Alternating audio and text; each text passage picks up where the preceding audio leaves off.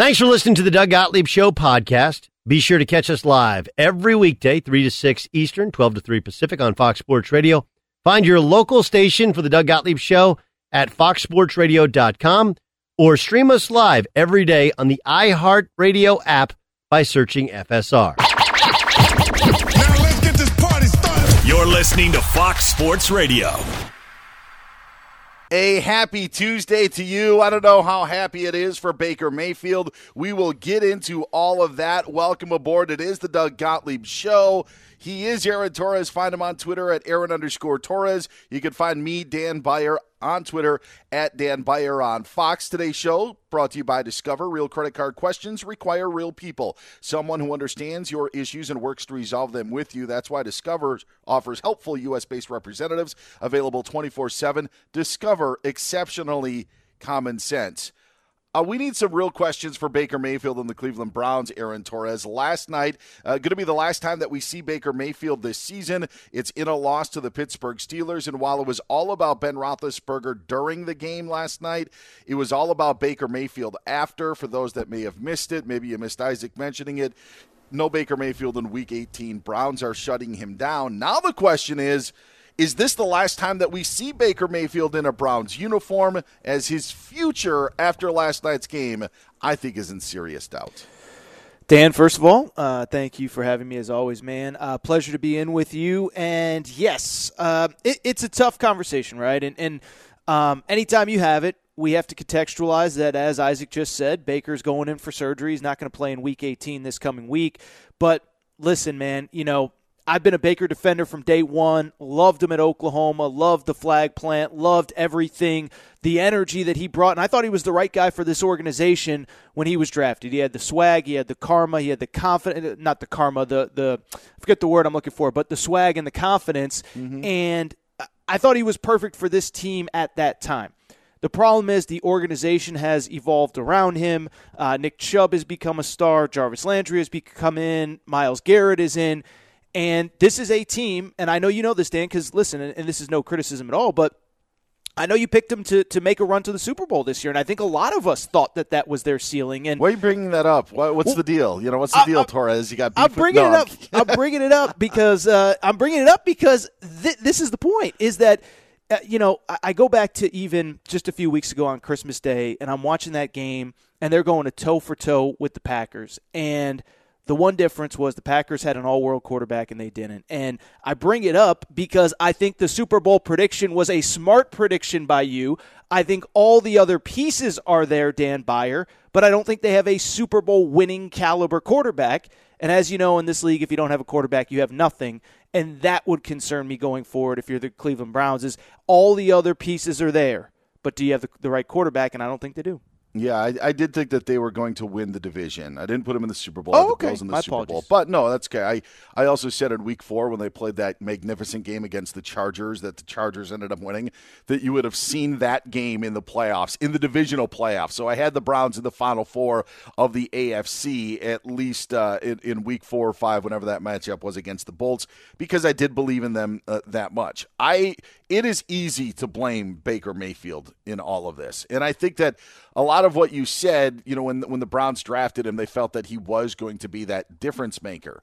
I do think some of the some of the the blame though does go on the Cleveland Browns, and I think that the what what Kevin Stefanski and his team did this season. When you look at the Indianapolis Colts, I'll put it this way: Jonathan Taylor is in the MVP discussion, right? I mean, he is whether he wins it or not against uh, the likes of Aaron Rodgers or Tom Brady, the other candidates, Jonathan Taylor put himself in that conversation. And the Colts are a team that has a strong offensive line, had a questionable quarterback this entering the season, and maybe some questionable weapons on the outside. I think you could say the same exact thing about the Cleveland Browns when you look at how they entered the year. Cleveland's got one of the best lines in in the NFL. They have a running game, but you had questions maybe about Baker Mayfield this season, and you had maybe questions about some of their weapons on the outside. And everything has gone wrong for Baker Mayfield this season. But I think the Browns are a bit to blame in this because, to your point of how good is Nick Chubb? Nick Chubb is a beast. And there are very few people who run like Nick Chubb in the NFL. Yet Nick Chubb, and I understand that he's played three less games than Jonathan Taylor uh, has this season, but Nick Chubb has 98 fewer carries than Jonathan Taylor. At no point in this season did Nick Chubb get 25 carries a game. And last night, Aaron, it seemed to me that the Browns were bending over backwards to try to find out more about Baker Mayfield, all while he was hurt. And it, it was almost like they were trying to prove their point that this is the reason we can't give him a contract extension. I, I, I, think that a divorce is inevitable between these two sides, but I think that Cleveland deserves at least some of the blame as well for how this season is, has been handled because Nick Chubb should have been your bell cow when he was healthy on the field. They've got depth at the running back position more than maybe most teams in the NFL, but yet they're putting all of this on Baker Mayfield fair or unfair, I think that the Cleveland Browns also deserve a share of the blame here. I actually agree with you 100%. And, and it's funny, again, be, you know, having done the show on Christmas Day, I was doing my normal Saturday slot. Is again, it was what we talked about for four hours. And while, you know, myself, Jason Martin, the guy I host with, were very critical of Baker Mayfield, uh, you know, that was another takeaway of mine is that I do think a lot of this falls on Kevin Stefanski, right? Because not just because of last night, but but because I really feel like, look, um, players, you know, players want to play, right? And and we see it all the time in baseball when a starting pitcher doesn't want to come out and the manager has to grab the ball from him and say, you know, hit the showers, you, you did the best that you could out there. Uh, it's the same in football. It's the same. It's the same everywhere across the board. And so I bring it up because that's been my argument is is it's twofold in that Baker if you feel healthy enough to play, you are responsible for what happens on the field when you step between those white lines. But at the same time, if he is not healthy enough to play, and I think there is a, you know, fair amount of evidence that maybe he wasn't, then it's on the coach to say, "Baker, we appreciate the sacrifice that you're trying to make for this team, but you're doing us no favors by trying to step onto the field when you are less than 100%. I would add, it's not as though the Browns don't have a capable backup in Case Keenum. It's not as though Case Keenum has not won big games in his career. It's not as though Case Keenum has not won playoff games in his career. And so that that has been kind of a takeaway of mine as well, Dan, is it's easy to pile on Baker. I think he deserves a lot of the scorn that he gets. But I do put a lot of this on Kevin Stefanski as well because you have to know the pulse of your football team and you have to know that a guy is going to want to go out there if he can physically step onto that field. And sometimes it's your job as a coach to say, look, we know you're doing it for the good of the team, but for the good of the team, you actually need to hold the clipboard and stand next to me. Yeah, there, there were times when we thought Baker wasn't going to play and then he ended up playing. And the only time I believe he sat out was that Thursday night game that they had against Denver because of the uh, the short week. So uh, well, Baker yeah, Mayfield's he had the COVID game oh, with uh, the Raiders, but oh yeah, that's right. That that that one is as well. But uh, the in, when it came to his injury, yes, correct. I think that was the only game that they held him out because he mm-hmm. wasn't a full go or wasn't completely healthy. Uh, Baker Mayfield after last night's game did talk about what this season was like and how he gave it his all in the 2020 one campaign. It's not going to always be pretty or smooth, but um, I'm a fighter. If anybody ever questions how much I want it, just turn on this tape. It wasn't pretty, but I kept going, kept swinging. Um, that's who I am, and that's what I've continued to be. I've continued to lay it out on the line when I haven't been healthy. Tried to fight for our guys. Right now, I'm, I'm pretty damn beat up, to be honest with you. There's no way around it. Um, I gave it everything I had tonight. Real quick, Dan, can I jump yeah. in? Yeah, go ahead you talked about um, the idea that maybe the Cleveland Browns spent part of last night kind of forcing it with Baker to prove, hey, he's not the guy. Mm-hmm. Do you not think that that that that lead in to what he said was not Baker fighting for himself? I'm a fighter. I'll be honest, I haven't been healthy, but I've done yeah. it for the team. Do you because that to me sounds like a guy that he's either whether he's fighting for a roster spot somewhere next year or he's fighting to keep this job with the Cleveland Browns. That that sounded like a guy that was saying, "Hey, exactly what you and I just said, Dan. Don't put all of this on me." Yeah, and the the message as well coming out of last night, which we now know the answer to today, was Baker also said that he was going to talk it over with his with his team and with his family and and how you know how they were going to move on. Last night was a game. There was a question on whether Baker Mayfield should have played last night, mm-hmm. which tells you all you need to know where the Browns were. It was it was almost as if Cleveland was trying to say, "See, this is why we aren't giving him his contract extension." Mm-hmm. And I honestly I don't believe that they should have given him that contract extension. I think that they played it correctly. But there were some in NFL circles, even up to midseason of this year, even when he had some of his ups and downs, that felt that it was going to be a done deal. It wasn't going to be a $40 million contract for Baker Mayfield, but that he would get a deal done. And I just don't think that that was the case. I think it was a big sign when they didn't get an extension done prior to this season. And I think how this has played out, him being hurt or not, uh, they really tried to prove a point to say like, see, we are going to get try to give him. I think they tried to frame it as we're going to give him every opportunity to try to prove us. But when you're so banged up, how can you prove it? And now it's gotten so bad that I just don't think I don't think that the fans believe in him. I think that he would have to severely uh, uh, outplay what he did last year when he had a pretty good season. I just I don't think that it mixes, and I think that if he's around next year, I, I just I don't see a lot of good coming from Cleveland if he is 100 percent healthy. Well, and you know what else is hurting Baker Mayfield right now? Um, Odell Beckham is catching touchdown passes again in L.A. Yeah. And, uh, you know, it was, and, and it's funny because I think I was on with you or maybe Steve Hartman on that first Sunday uh, when Odell got traded and the Browns played Joe Burrow and the Bengals, who were all of a sudden, you know, can't do anything wrong. And Baker was the better quarterback that day, and Joe Burrow threw this big pick six, and and and you know Baker and the Browns rolled, and you think, wait a second now, maybe Odell was part of the problem. And since then, the Browns have gone in a complete wrong direction. Uh, post post uh, post Odell, they have not won. Very, you know, the, their only wins were a sloppy win against the Lions, and then the you know the the, the win against the Ravens uh, off the bye. The Rams, of course, are surging, and I'm not saying that Odell is the main reason why or anything like that, but they're playing well. He's making touchdown grabs.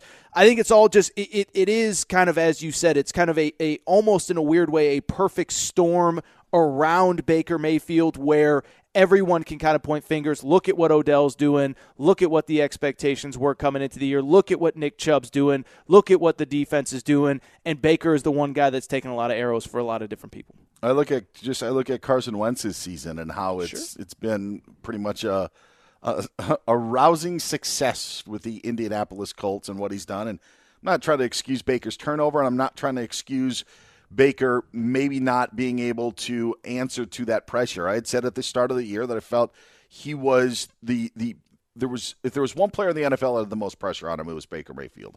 Sure. I thought Russell Wilson was number two because Wilson had the opportunity to uh, to pick his offensive coordinator after chirping so much last offseason. But I thought number one was Baker, and I think the Browns in the end will point to and say, well, he didn't necessarily live up to it. Injury or not, this was not the season that we needed, and they are going to miss out on the playoffs after ending that drought last year. Fair yeah, or unfair? I, mean, yeah, fair or unfair, and that's what I was going to say. Is exactly that. Is that um, you know, I, I, still think to what we said a minute ago, part of this is on Kevin Stefanski. Players want to play, players want to suit up, players want to get on the field. Uh, but this, some of this could have been avoided, um, even uh, you know, coming out of the bye. Obviously, you're playing. You know, there there were there were chances to get this guy more rest. There were chances to just tell him point blank, you can't go out there. You're you're hurting us. Not that you're hurting us in a. I don't know how to say it in that it, you're doing yourself more harm as well as the team more harm. But there were opportunities from the Browns organization as well. But I'm with you, as it just feels like really since, to, in my opinion, and, and you you might have a different perspective on this, Dan, but it really feels like since about Christmas Day standalone game, we now know 30 million or so people were watching that game on Fox. Uh, it just feels like the tide for Baker Mayfield. Even those that were defending him, even those that said he's injured, he's banged up, give him more time. It feels like the last two or three weeks since then, it's been all downhill for Baker. Yeah, it really has been. And yes, I did pick the Browns in the AFC Championship game, so there was. it's not your fault. Blame I, Baker, I, I like it. like Stefanski is. Yeah, yeah, I believed. I also believe Aaron Rodgers is going to go to Cleveland. I've, I've felt that way for a little while. I think the Alex Van Pelt Rodgers connection team in the AFC. I think that that's going to happen as well. He's Aaron Torres. I'm Dan Beyer. This is the Doug Gottlieb Show here on Fox Sports Radio. Today's show is brought to you by one of our favorite cities, Las Vegas, the greatest arena on earth. Plan your trip today at visitlasvegas.com. Rams wide receiver Cooper Kupp said something interesting about NFL records that are being broken in this brand new season. We'll tell you what he said next here on Fox. Be sure to catch the live edition of the Doug Gottlieb Show weekdays at 3 p.m. Eastern, noon Pacific on Fox Sports Radio and the iHeartRadio app. He's Aaron Torres. I'm Dan Beyer, sitting in for Doug on this Tuesday. A happy New Year. I think we're still in that in the bounds to be able to uh, wish that. Get Aaron on Twitter at Aaron underscore Torres. You can find me on Twitter at Dan Beyer on Fox. Check out the latest lines for the world of sports at Bet Rivers Sportsbook. Bet Rivers is the trusted name in online sports betting. Must be 21, must be present in Colorado, Illinois, Indiana, and Pennsylvania to play. Gambling problem, call 1 800 Gambler. Cooper Kupp, Aaron, has been a problem for defenses throughout the NFL season, and he is on the verge of uh, winning the NFL receiving triple crown for most receptions, most yards, and most touchdowns in a season, leading in all those categories. He is also 135 yards short of breaking Calvin Johnson's all time mark for receiving yards in a season. And that's where the rub comes in because it's the first year of a 17 game schedule in the NFL. So Kupp could have that extra game to break Calvin Johnson's record. And this is what the Rams wide receiver feels about it all. In all honesty, in my opinion, what the guys did that set that those records, what those guys did in 16 games, you know, it wouldn't seem right to, I don't know, for those to be broken in 17 games. It just doesn't, it, it wouldn't hold the same weight to me as it as it does for guys that have done that in a 16 game season. Um, and when the comp- accomplishments those guys had, the seasons those guys put together, those are incredible things, incredible accomplishments. So Uh, you kind of have to, you kind of have to separate the two. You know, we're in a new, a new age of football here where we're playing 17 games a year. A lot of the stuff that had happened before that, I think those, those records hold a different weight. Yeah, uh, he's he's dead on, but the only problem is is nobody's going to care. Nobody's nobody's cared with the rushing mark. When when guys like 2000 was still that magic number that we talk about of of can you reach 2000 and there have been a bunch more within the last you know 30 or 40 years but really OJ Simpson's mark in 1973 when he had 2003 in a 14 game season was truly the threshold. Even when Eric Dickerson broke it in 84 and I know we're going way back but even at that point when he was playing two more games than the 14 we're still like man look at Eric Dickerson look at what Adrian Peterson did look at Jamal Lewis. Cooper Kupp is saying the right things, but for some reason in football, unlike baseball, we don't care, and Cooper Kupp's got an opportunity to own the record. Does it make me a bad sports talk radio host to say that I did not know that Calvin Johnson held the single? I, I thought that I knew. Like if you had asked me, I'd be like, I think, I think I remember Calvin Johnson. Is that right, Dan? So like, on the one hand, one first of all, I agree. I, I think that that, that there should be a separate record book, if you will. Um, and I think part of that, Cooper Kupp, you know, his dad have, being the player that he was and growing up around the game, understands kind of the history better than a lot of guys in the league. Um, but at the same time, like you said, we, we don't, I guess, hold the, the records in the same regards. Um, I don't know. It's an interesting thing where there's really no hot take. Like, I kind of agree with him that they probably should, but I also agree with you that uh, I don't think we're getting two separate record books. I don't think we're getting asterisks. I don't think anything like that. It's it for some like in baseball, this is stuff that would just be. I mean, all Oh, of the baseball people would be going nuts if you know when certain home run marks are broken and and uh, there were this many games in this season. Never take into account at bats or you know. P- walks and what guys are dealing with. But in the NFL like just one more game. Like that's what that's the amazing thing when I think about OJ's record. And I think this is the first time in 30 years we're actually talking about OJ as the football player and not something else. But when his record of 2000 was broken, I, I know I, I don't know what year you were born. I, I, you may have been born in '84, Aaron. It may have been after that. I, I I'm not sure, but I know that you don't remember Eric Dickerson's record. But I do know that in the times when people tried to reach that record, it was not talked about as this is this is a phony record.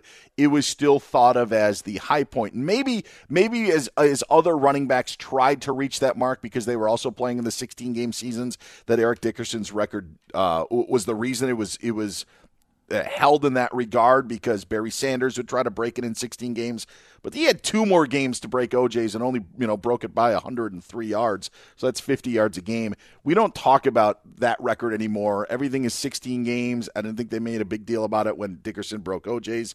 Uh, with two more games, I don't think they're going to make a big deal about this. No, Just- I don't I think don't so see it. either. Yeah, yeah. Right don't- thing I to say think- though by Cooper Kupp. He looks very very humble, and I think he believes what he's saying. But there are a lot of records that are going to go by the wayside because of the extra game.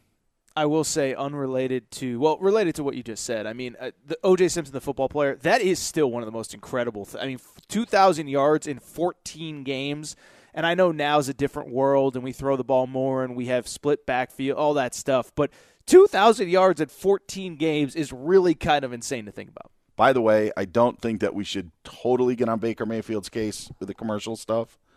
And I know Isaac was joking, and I'm not trying to make it serious. But honestly, what's is the guy supposed to, you know, just practice 19 hours a day in the off season? Like you don't have you don't have some time to do some commercial shoots when a company is like, we're going to throw millions of dollars at you to promote us. Like, do do we really like? It would be one thing if Baker Mayfield was was out in uh, Cancun vacationing, maybe you know missing a mini camp and doing that, but doing commercials. Like, why wouldn't you? You're getting paid for it. Plus, you have no idea if you are going to get that long term contract. Why not sign a deal with Progressive? Well, two thoughts. Um, one, the Cleveland Browns do have a recent former first round draft pick at quarterback that was in Cancun rather than actually working on the playbook for many times. His name was Johnny Manziel. And so, you know, there's that factor. But then, two, I also think it's worth noting like, Dan, why did Baker Mayfield get all those commercials? It was because the Cleveland Browns were what, 130 something and one in the three years before he got there. He gets inserted in week three on a Thursday night against the New York Jets, leads him to a comeback and leads him to whatever it was, four, five, six wins that first year.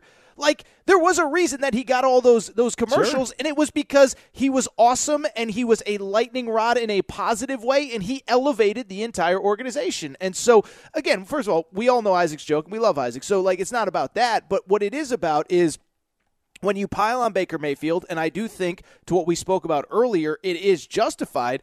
I also think we have to speak to what we also spoke about in segment one, which is that when he was selected, he was probably the right guy because of the, the confidence, because of the swag. By the way, I said karma. I meant to say moxie earlier in the show. Okay. I wrote that down in my notes because of his mox. Like that was why he was picked where he was, and he did elevate that organization. He elevated that organization to a place where they felt com- comfortable and confident in trading for Jarvis Landry, and because eh, guys like that and making other moves, but I just bring it up to say he elevated that organization, and now it feels as though the organization has even risen above what he can take them, and it might be on another quarterback to take them there. But it is worth noting, again, he got those commercials because of the fact that he was really awesome and he was doing things that no Cleveland Browns quarterback had done in whatever 30, 40, 50 years.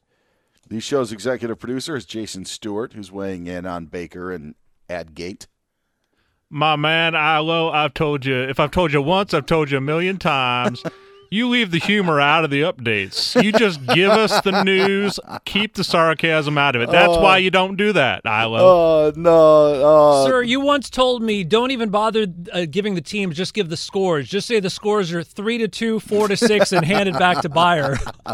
oh, that is so inside. A little uh little uh Don Martin action there, a little spinning the uh not bad from Jason Stewart. By the way, the whole crew is going to be around an hour from now yeah, it's New Year's resolutions time. But in this new year, that's that, that's in 60 minutes or so. In this new year, Aaron, the transfer portal is has heated up in college football like no other.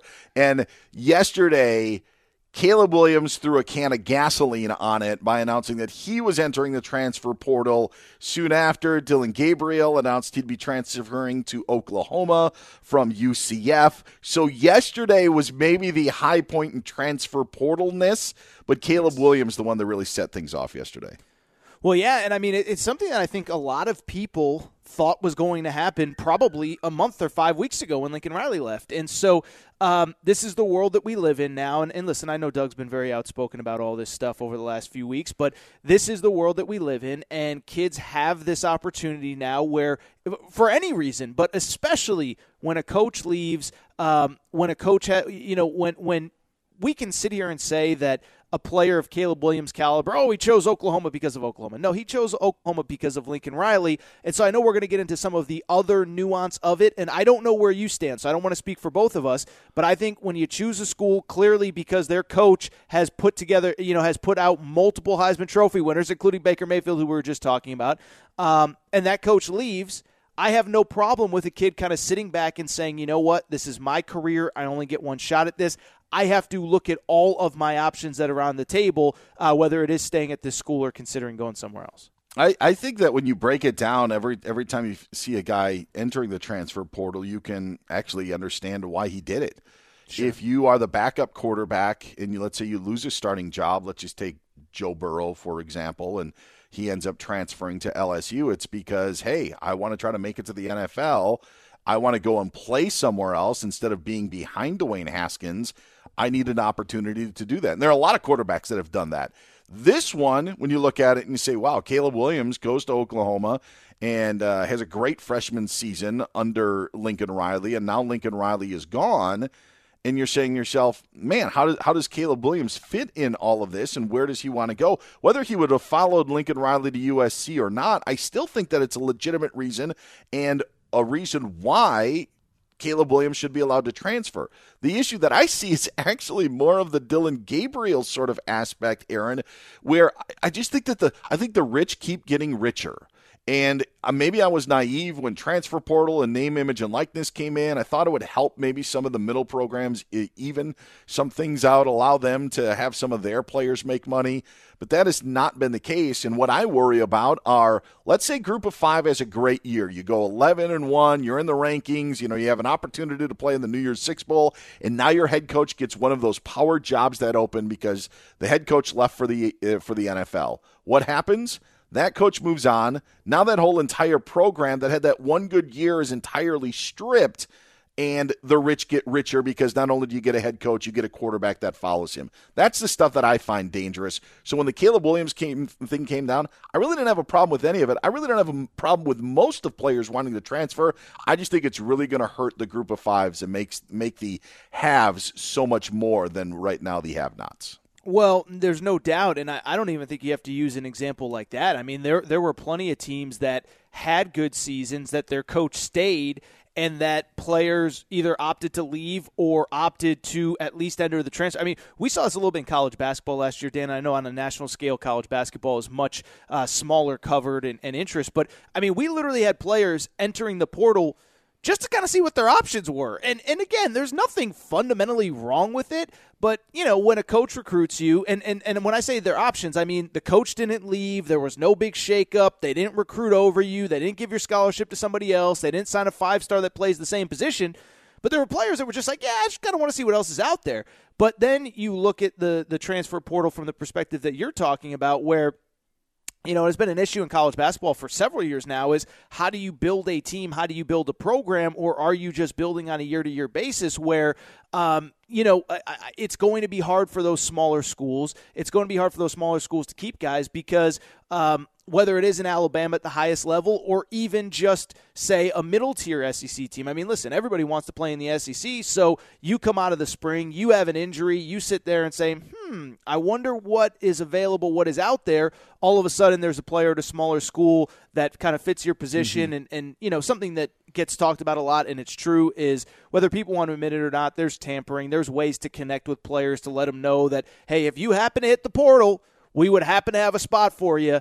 Um, and so, uh, you know, I, I think it's a new world of college sports, and I think this is a lot of what Doug talks about, and I've heard him, you know, on multiple platforms, not just this show, but filling in for Dan Patrick and stuff like that, is the idea of a team, the idea of a program. I know it sounds cliche, but the idea of dealing with adversity, like those are things that are going to be tough to kind of monitor and, and just track and build and whatever over the next couple years.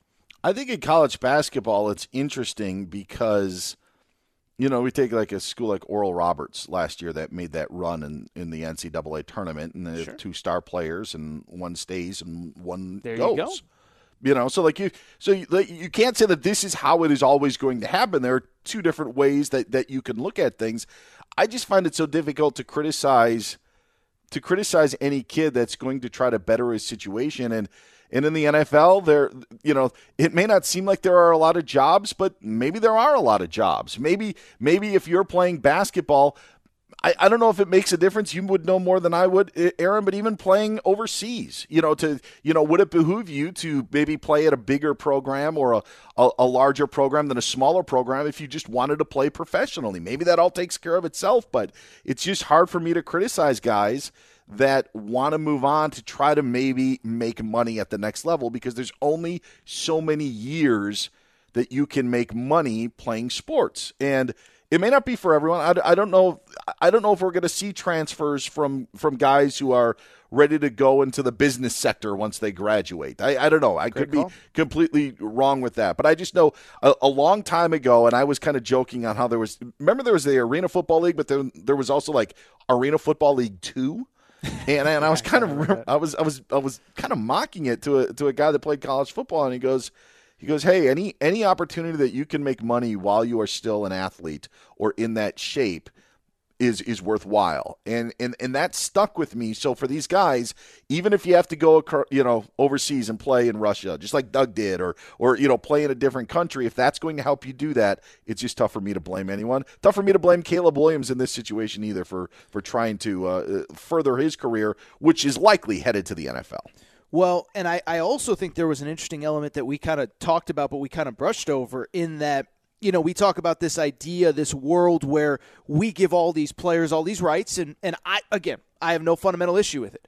Um, but I think the schools are getting a little bit smarter too now. Oklahoma, the, the kid Dillon Gabriel that they brought in, and for people who don't know, the, the new offensive coordinator at Oklahoma that they brought in thinking that it would keep Caleb Williams in town, he coached Dillon Gabriel as a freshman. Dillon Gabriel was supposed to enroll at UCLA this week. And right before Dillon Gabriel's about to enroll, they call him and say, Hey, we don't know if we have a quarterback. Now Dillon Gabriel commits, and it probably realistically makes it that much more unlikely that Caleb Williams returns. And so this is also, by the way, Dan, um, you know, part of uh, of the, the the two sides to um, you know giving play having more players empowered. And this is something I know Doug could talk about, but I've heard all sorts of stories in college basketball specifically where a player enters the transfer portal to see what his options are.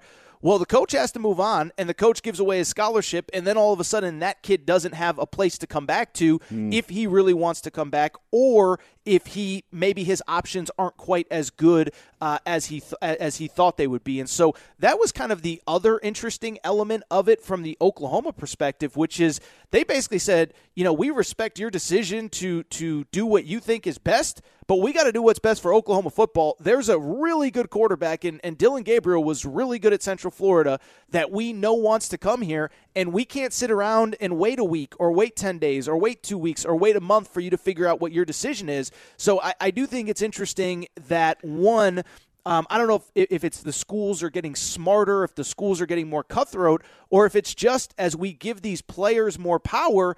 You know, what, what's the old saying? With, with great power comes great expectation or great responsibility or Yes. something like that.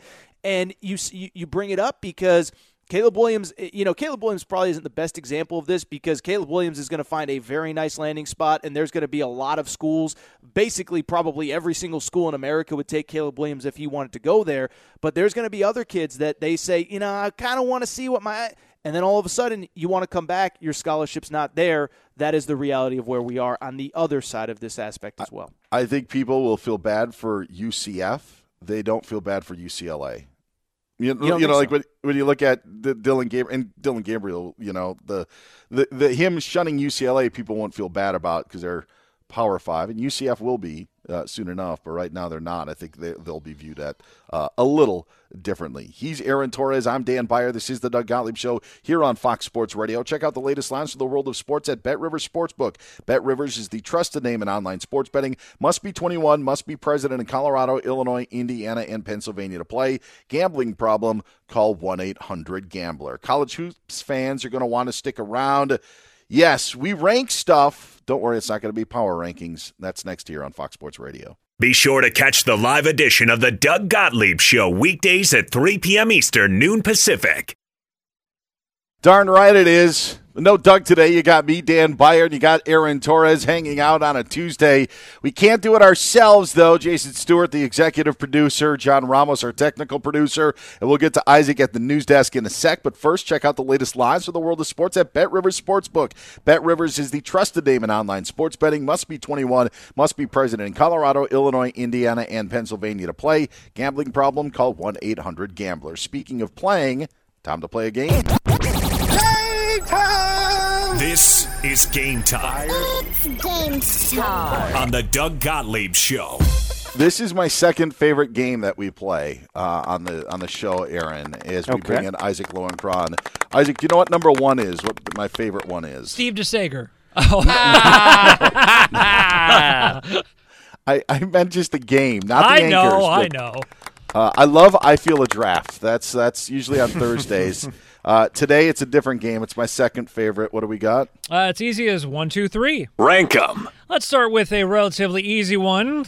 Relatively. Rank the top three teams in the NFL right now. All right, I'll quick take a stab at this. I think the Packers number one. I don't think there's any debate. I think that Green Bay is number one. I still would put the Chiefs at number two, despite the loss in Cincinnati. And at number three, Aaron, I'm going to put the Los Angeles Rams. I have questions about Tampa. I really do. Real quick, big this is like last year. Yeah, I, I, I would say what's the biggest question? They they probably should have lost to the Jets the other day. Um, I'll go in reverse order, and I will very unconfidently say the Tampa Bay Buccaneers at number three um, because I have a lot of the same questions you do, but I don't totally buy the Chiefs, even though I know the offense has been much better the last few weeks. Number two. I will say the Los Angeles Rams. I know that they could have lost the other day, uh, sloppy game, but it was their third game in 12 days, second on the road, and I like where they're trending. And then number one, again, they, they're not playing perfect football right now, but I would have the Green Bay Packers there as well. All right, well, I got the consensus there. Next, rank the top three conferences in college basketball. Torres, this All is all you. You can take this one. All right, number three. Um, I will say the Big 12. Big 12 as the number one team in the country. Baylor. They have, I hate to say it, my preseason national championship pick, the Kansas Jayhawks. Really good pro- uh, conference. The only thing with them is that they're a little bottom heavy in terms of some of the teams at the bottom are pretty bad. Number two. It just means more, baby. The SEC. The SEC. Auburn is in the top 10. LSU, Kentucky playing the top 15 matchup t- tonight. Uh, Alabama's going to be good. Tennessee's going to be good. And then finally, what I would say number one, top to bottom, best team in the league, best team in the country. Uh, Fox's own, the Big East. Providence is good. Seton Hall's good. UConn's on COVID pause, but they're good. Villanova picked up a big win this weekend. Very good conference. Lot If of- if Purdue doesn't lose to Wisconsin last night, is the Big Ten in any of this conversation, Aaron? Purdue's had, uh, or the uh, Big Ten's been a little bit disappointing. Michigan's down. Um, yeah, I would probably put Mich- uh, Big Ten at number four, and I think you could make the case for number three, but I would still put the Big Twelve ahead of them because of the top two teams, Baylor and Kansas. And finally, rank your top three go to TV channels. A caveat Beyer, you can't name the golf channel for all three, just one. All right. Uh, well, number three right now, Game Show Network. I'm not a huge Family Feud guy. They have a huge block, but who doesn't love America Says right now? I mean, that is the hottest show. DIY, which has like a day left because they're going to change it over to Magnolia Network tomorrow um, uh, on the DirecTV. It's channel 230. And number one, uh, Food Network. I will be a nice company man. I'll say number three, FS2, number two, FS1, number one is Fox, baby. This is game time on the Doug Gottlieb Show. I just probably named three straight competitors to us. Uh, sorry, sorry about that. He's Aaron Torres. I'm Dan Beyer. Coming up next, we tell you what we thought about Big Ben's farewell last night. That next year on Fox.